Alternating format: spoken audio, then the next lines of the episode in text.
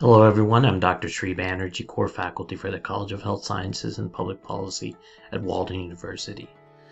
In this astrological chart today, what I'm going to be doing is I'm going to be going over the signs that the planets are in, and then looking at some of the houses that some of these planets are in, and then the final thing that I will be looking at is the aspect that each of the, the major aspects that each of the planets are making with each other if you, if you remember these three things, then you will most likely be able to do any astrological reading.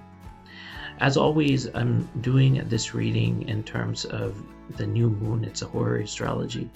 Um, and I take a look at the ascendant, the moon, signs, uh, houses. So let me go ahead and get started here.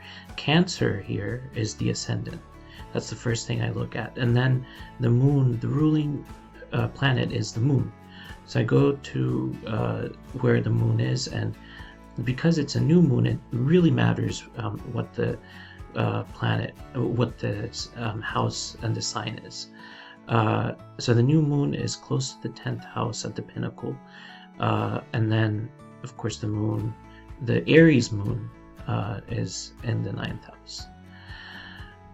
Looking at this, what I see is that in this time, it's it's good to propel uh, some new ideas, um, innovative ideas, and plant the seed uh, and start uh, n- new types of uh, projects and things that you can think of, and then uh, bring it to fruition um, in in the fall. So um, this is looking at um, a lot of that, but also Mercury, which is um, a combination of this um, new endeavors uh, within uh, learning, uh, going to classes, um, uh, getting higher education, starting new endeavors. Uh, that's what this is all about. Um, all of this is in Aries, um, so a very active planet, Mars, is the ruler of Aries. Um, looking at Mars, it's a bit dormant here uh, in the 12th house. Um, not the best place for Mars to be located. Uh, you still have a lot of potential with this. Uh, it takes a little bit of, of time to be um, to be energized.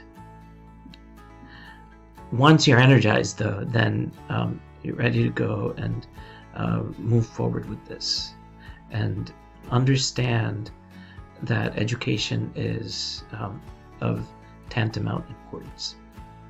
So, lo- looking at um, some of these other houses and uh, planets, uh, so expect um, in the ne- next lunar cycle uh, just a, a, lot of new offers um, within, uh, in terms of education and even career starters.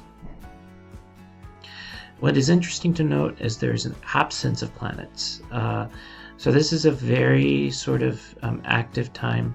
Uh, cancer of course, it's a very um, watery, uh, feely sort of uh, uh sensitive uh, s- sort of sign. Um, so a lot of it will be uh, sensitive types of subjects, things like that. Um, so this sums up what is going on in the next lunar cycle. I hope this is a bit more clear than before. Thank you.